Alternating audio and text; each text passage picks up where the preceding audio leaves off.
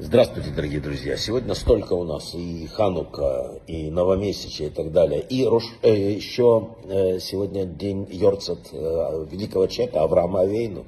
Великий Авраам Авейну, первый еврей в мире, основатель еврейского народа, сегодня его Йорцет.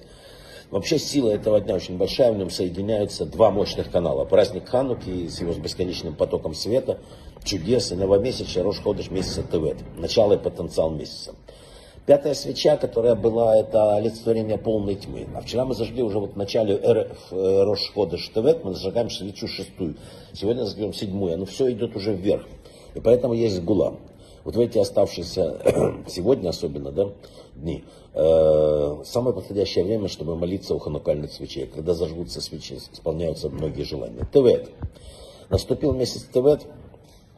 Э, никого не слушайте о том, что это негативный месяц. Все в мире негативно постольку, поскольку мы не разобрались, либо неправильно пользуемся. Нееврейская астрология говорит, что этот месяц управляет знаком Козерога. На самом деле знак Тевета в еврейской астрологии это э, козленок, гди. А числовое значение слова «гди» 17. А 17 совпадает со словом «добро». Поэтому название месяца Тевет от слова «тов», «добро». Поэтому искать в этом месяце надо только добро и будет только добро.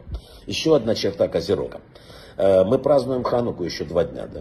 Это продолжение энергии света идет, энергии чудес при переходе и дает нам возможность довести нашу связь со светом Хануки до максимальной энергии чудес и совершений. И Раби Лурия, Ари Великий, говорил, что чудо Хануки произошло, потому что снизу произошло пробуждение. То есть мы что-то сделали в этом мире. И вот тогда произошло пробуждение сверху. И поэтому сейчас вот это восьмая, приближаясь к восьмой свече Хануки, это проявление полного света. И э, это очень хороший день. Я Иосиф, жив ли еще мой отец? Знаменитые слова, которые есть в этой недельной главе. Был такой Фридрих Ницше, любимый философ нацистов. Он написал однажды, Бог мертв. И он так гордился этим своим открытием, что попросил выбить это на своем надгробии. И вот выбили Бог мертв, точка, Ницше. И потом кто-то написал позже такой, на Ницше мертв, Бог, да. И последние вот полтора-два столетия Бога не раз пытались похоронить. Однако слухи об его кончине, как всегда, были преувеличены. Мы живем в эпоху, когда уже люди начали открывать глаза. И каждый из нас верит либо в безбременную, не дай бог, картину Творца, что его нету и так далее, или в том, что он есть и всем руководит. Все зависит от того, как смотреть на мир. Одни думают, что мир похож на потерявший управление какой-то корабль в водовороте, а другие это грандиозная проверка нашей верности Богу и так далее. В слове иврит нет понятия вера, потому что иудаизм это не религия, основанная на вере вообще. Слово эмуна означает не веру, а верность верность поколениям прошлого, верным.